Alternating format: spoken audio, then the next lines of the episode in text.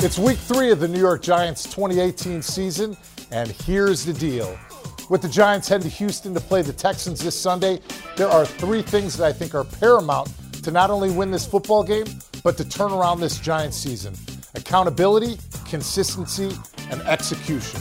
Accountability, fighting for one another, making sure that everybody does their job and takes care of everything that they need to so that there is no regrets going into this game on Sunday.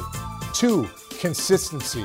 It's not just doing it for a quarter or for the second half. It's doing it for all phases of the game for four plus quarters and doing whatever it takes to win the football game. And last but not least, execution.